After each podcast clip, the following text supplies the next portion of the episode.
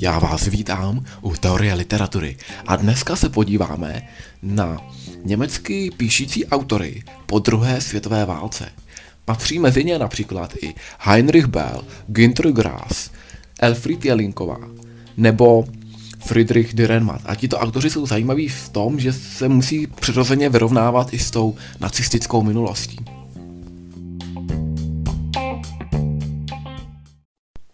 Heinrich Böll žil v letech 1917 až 1985 a roku 1972 získal Nobelovu cenu.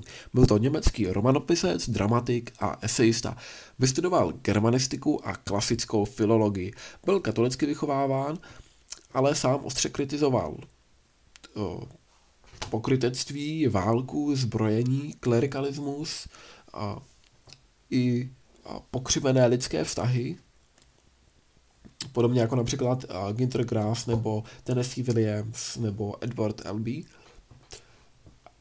A je, hrdinové jeho her jsou outsidři, kteří se právě vyrovnávají, nebo uh, no, kteří se vyrovnávají s nacistickou minulostí. Sám kritizoval okupaci Československa roku 1968, uh, dokonce srpen roku 1968 strávil v Praze, únor roku 1969 už potom a strávil v Praze zase a Graham Greene. A sám poskytl azyl Solženicinovi v 70. letech, když eh, byl Solženicin vyhoštěn do Spolkové republiky Německo. Tedy ve chvíli, kdy eh, Solženicin publikuje svůj, svůj román nebo lépe řečeno románovou trilogii Soustrový gulag, tak právě v té chvíli je vyhoštěn a naráží na Heinricha Bella. Co se týče díla, které Heinrich Bell píše, tak eh, píše v duchu skupiny 47, a ve které on sám je jedním z čelních členů. Tato skupina se snaží vyrovnat se s nacistickou minulostí, nejen německá, ale například i rakouská a tam to byl autor eh, Thomas Bernhard, Díla této skupiny jsou tedy přirozeně protivá, a s protiválečnou tématikou. Sám Heinrich Bell byl v druhé světové válce vojákem Wehrmachtu, takže opravdu a, měl ty zkušenosti. Skupina 47 posléze zanikla roku 1990 propagují pojem takzvaná nultá hodina, což je tedy odraz té německé společnosti ode dna. Toto je ta nultá hodina a nyní už můžeme začít opět od začátku s čistým štítem. Němečtí spisovatelé zde tedy usilují o obrodu německého národa. Co se týče jeho děl, tak napsal novelu Vlak přijel přesně, kde tedy vyjadřuje ohrožení života člověka za války. Byl to jeho literární debut a hlavním motivem je smrt, které nelze uniknout. Dalším románem román a neřekl jediné slovo, který je jak sociální, tak i morální v tom smyslu, že poukazuje na ten sociální a morální rozklad německé poválečné společnosti. A dále román Kde zbyl Adame, kde jsou vylíčeny válečné hrůzy a zbytečné umírání, nebo řekněme zabíjení. Jedním eh, z jeho stěžejních děl je román Biliár o půl desáté. Jedná se o satiriční, eh, satirický generační román, tedy román, který se pojí právě s generací Heinricha Bölla. Využívá zde metodu proudu vědomí, využívá i vnitřních monologů a zobrazuje zde dosahy války, ale zároveň eh, i svoji naději v mladé generaci, že dojde opět k omlovení a sám zde vyjadřuje události německé moderní historie, tedy od počátku 20. století až po vznik Spolkové republiky Německo. A dalším stěžejním dílem Heidricha Béla jsou Klaunovy názory. To je román o muži, jmenuje se Hans Schneier, který se stal raději klaunem, než aby se musel přetvařovat.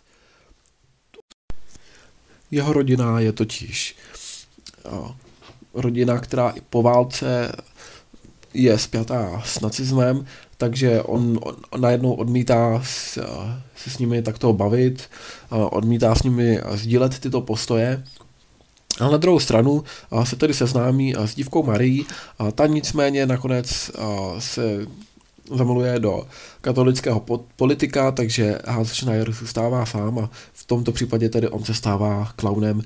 Zde vyjadřuje Heinrich Bell mínění, že lidé i po druhé světové válce a lidé, kteří byli odporci nacismu, tak jsou vyčleněni z té společnosti a jsou považováni za outsidery.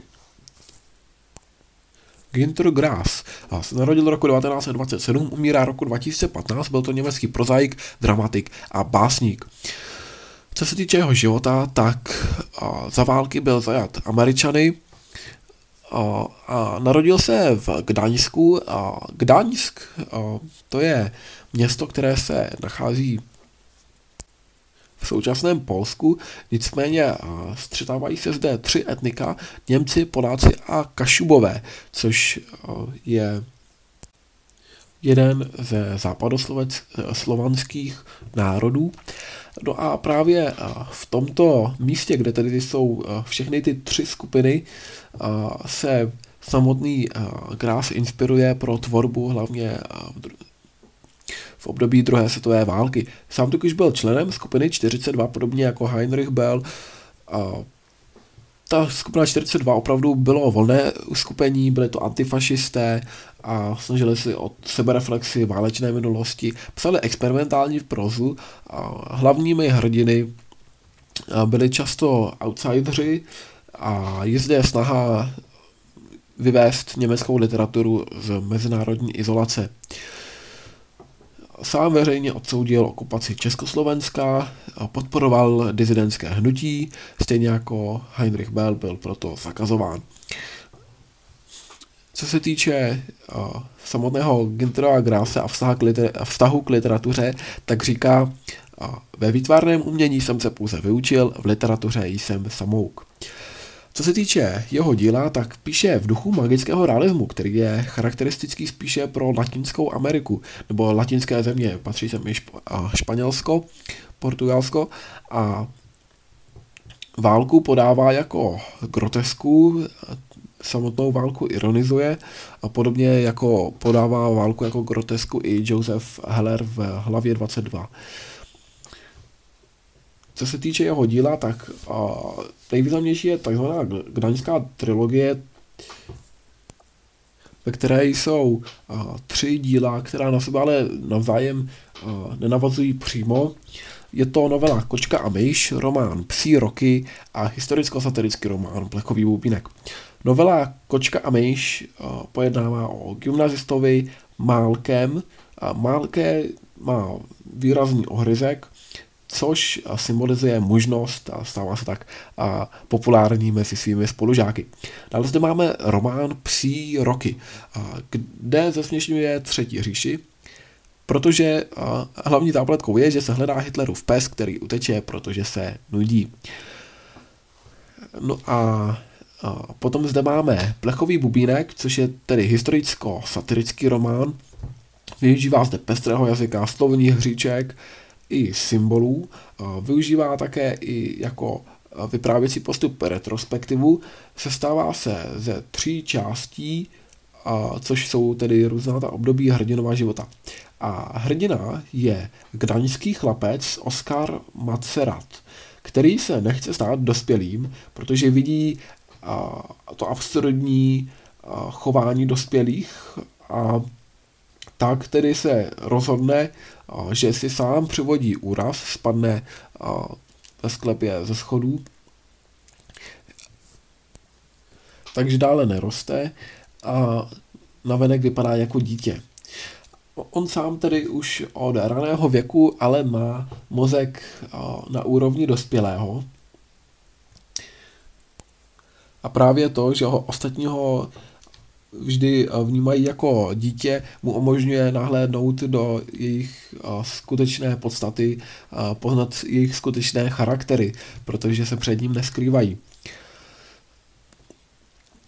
K tomu a to je důvod, proč se toto dílo jmenuje tak, jak se jmenuje, ale dostává i plechový bubínek, který mu matka slíbí již při narození a on si ho pamatuje a ve třech letech ho dostává. A vždy, když mu ten plechový bubínek chce někdo sebrat, tak začne tak neskutečně a, křičet nebo pištět, a, že začne praskat sklo, takže třeba i brejle paní učitelky a tak a dále i okna. Zde je opravdu vidět, že hlavní hrdina u Gintera Grase je bizarním vzhledem i chováním, ale zároveň je zde naznačen složitý psychologický vývoj. Friedrich Dürrenmatt se narodil roku 1921, umírá roku 1990 a byl to švýcarský esejista, dramatik, prozaik a autor rozhlasových her. Studoval na gymnázium, poté teologii, filozofii a literaturu a byl narozen v rodině faráře, klade důraz na zajímavý příběh a na, oproti například Solženicinovi, kde ten příběh je velmi monotónní. A nejčastější formou je komedie. Hodnotí a kritizuje aktuální společenské problémy, podobně jako Harold Pinter. A v 60. letech se stává nejhranějším německy píšícím autorem. A píše mnoho her a zároveň je i divadelním kritikem. Veřejně vystoupil proti invazi vojsk do Československé republiky roku 1968, podobně jako Günter Grass nebo Heinrich Bell. Zejména píše prózu a hry z prózy detektivky, například detektivní román nebo detektivka Soudce a jeho kat. A co se týče těch her, ty jsou u něj významnější, protože je známý zejména jako dramatik, například komedie, ale zároveň má takové tragické prvky, je to taková v něčem trpká komedie, fyzikové.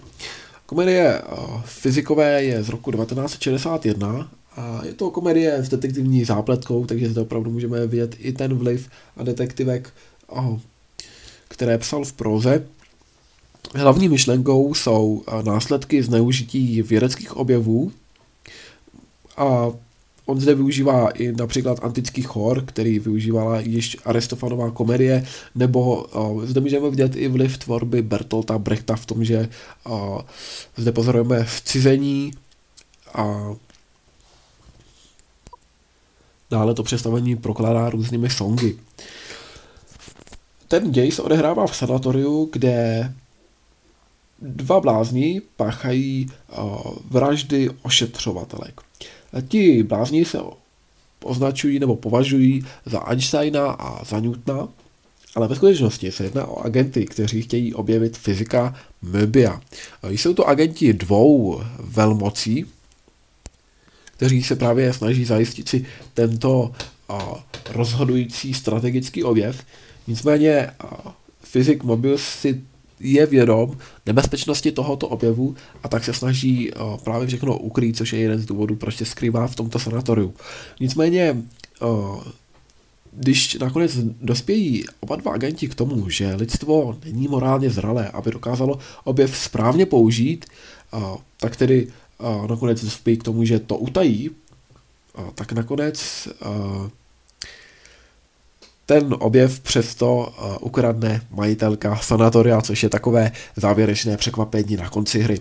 Uh, zde můžeme vidět uh, možnou paralelu se vznikem jaderné bomby nebo atomové pumy a právě také soupeření velmocí o její získání a potom otázku, jestli vůbec dokáže lidstvo tento objev správně využít.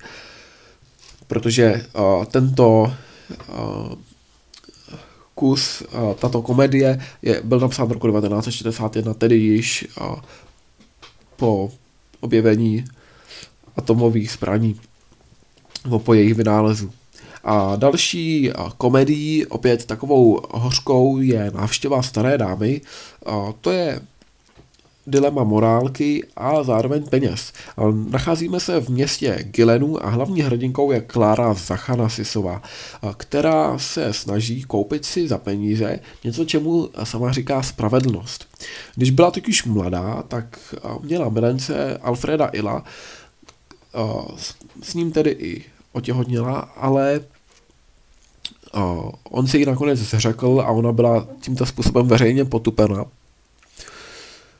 A nyní tedy se snaží koupit si spravedlnost v tom smyslu, že protože dále z toho Gilenu odchází a stává se velmi bohatou dámou, tak tu spravedlnost si chce koupit tím způsobem, že nabízí miliardu za vraždu Alfreda Ila.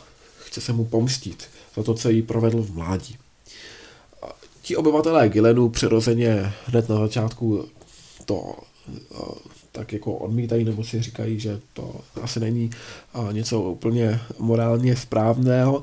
Nicméně postupně začínají uvažovat, protože ta miliarda je opravdu hodně a to město je schudlé a tak najednou začnou hledat důvody, že možná by to nemuselo být zase tak špatné a tak dále, až si to nakonec ospravedlní a opravdu podlehnout té, podlehnout té nabídce. No a dále Friedrich Dürrenmatt napsal například i neho, nehistorickou nebo historickou komedii, záleží z jakého údu to vezmete, protože a, se nachází a, tedy opravdu v, a, v přesném historickém a, zařazení, ale na druhou stranu a, není historická v tom smyslu, a, že by obsahovala přesná historická data a, a právě snažila se o realistické podání té zkušen, skutečnosti a tato komedie je Romulus Veliký. Další autorkou je Elfried Jelinek, nebo chcete-li česky Elfrida Jelín, Jelíneková, nebo Jelínková, která se narodila roku 1946 a stále žije. V dětství na ní, na ní silný vliv uplatňovala uh, ctižádostivá matka, otec byl duševně nemocný a samotná Elfried uh, se vyskytla v psychiatrické léčebně, trpěla klaustrofobii, neurózou a sociální fobii. Během svého života dále potom vstoupila do komunistické strany a stává se politickou aktivistkou. Tématy její tvorby jsou uh, nerovnoprávné postavení žen ve společnosti, vliv mediální kultury na člověka a i skutečnost, že Rakušané eh, odmítají a nejsou schopni eh, reflektovat nacistickou minulost. Mnohdy eh, je tedy zobrazuje témata tvorby, která jsou tabuizovaná a která jsou nepohodlná. Jinak obdržela také i cenu France Kavky, podobně jako Harold Pinter a ve svém díle využívá i politickou angažovanost, to znamená, její díla jsou politicky angažovaná. Například píše politické hry, některé se věnují americkým hospodářským zájmům a jejich bezohlednému prosazování. To jsou například dramata Bambiland nebo Babylon nebo naopak reaguje na nacistickou minulost Rakouska, například v dílech v Alpách, Totenauberg a Burgtheater. V těch politických dílech nebo politicky angažovaných dílech reaguje na aktuální politické situace a ostře vyhrocuje předkládané problémy s cílem o emocionální reakci a zároveň se také snaží oslovit naše svědomí využívá jazykových experimentů, rytmizuje a z, tu řeč a zároveň využívá zvukomalebná slova, metafory a oslovuje čtenáře. Potom využívá ve svých dílech také feministickou tématiku. V románech to je například román Milovnice, potom román Slast a román Pianistka. Román Pianistka je poměrně známý a pojednává tedy o Eritě Erice Kohutové, což je hlavní protagonistka, která se snaží osvobodit z vlivu matky, takže můžeme vidět, že jsou zde autobiografické prvky a dochází k sebepoškozování, tajnému sledování pornofilmů, návštěvy peep show a tak dále. K tomu navíc se předávají i sadistické praktiky. A v tomto případě najednou dochází k tomu, že ta ambiciozní, dominantní matka patologicky manipuluje se svojí dcerou, což ji úplně ničí a ničí to i její schopnost cokoliv emocionálně prožívat. Ona tedy nakonec naváže vztah s mladším studentem, kterého právě učí hrát na klavír a dochází k takovému chorému vztahu, kdy ona si představuje jejich společný vztah spíše tedy na bázi sadistických sexuálních praktik, čímž ve skrze zničí ten vztah s tím žákem Walterem, jmenoval se Walter.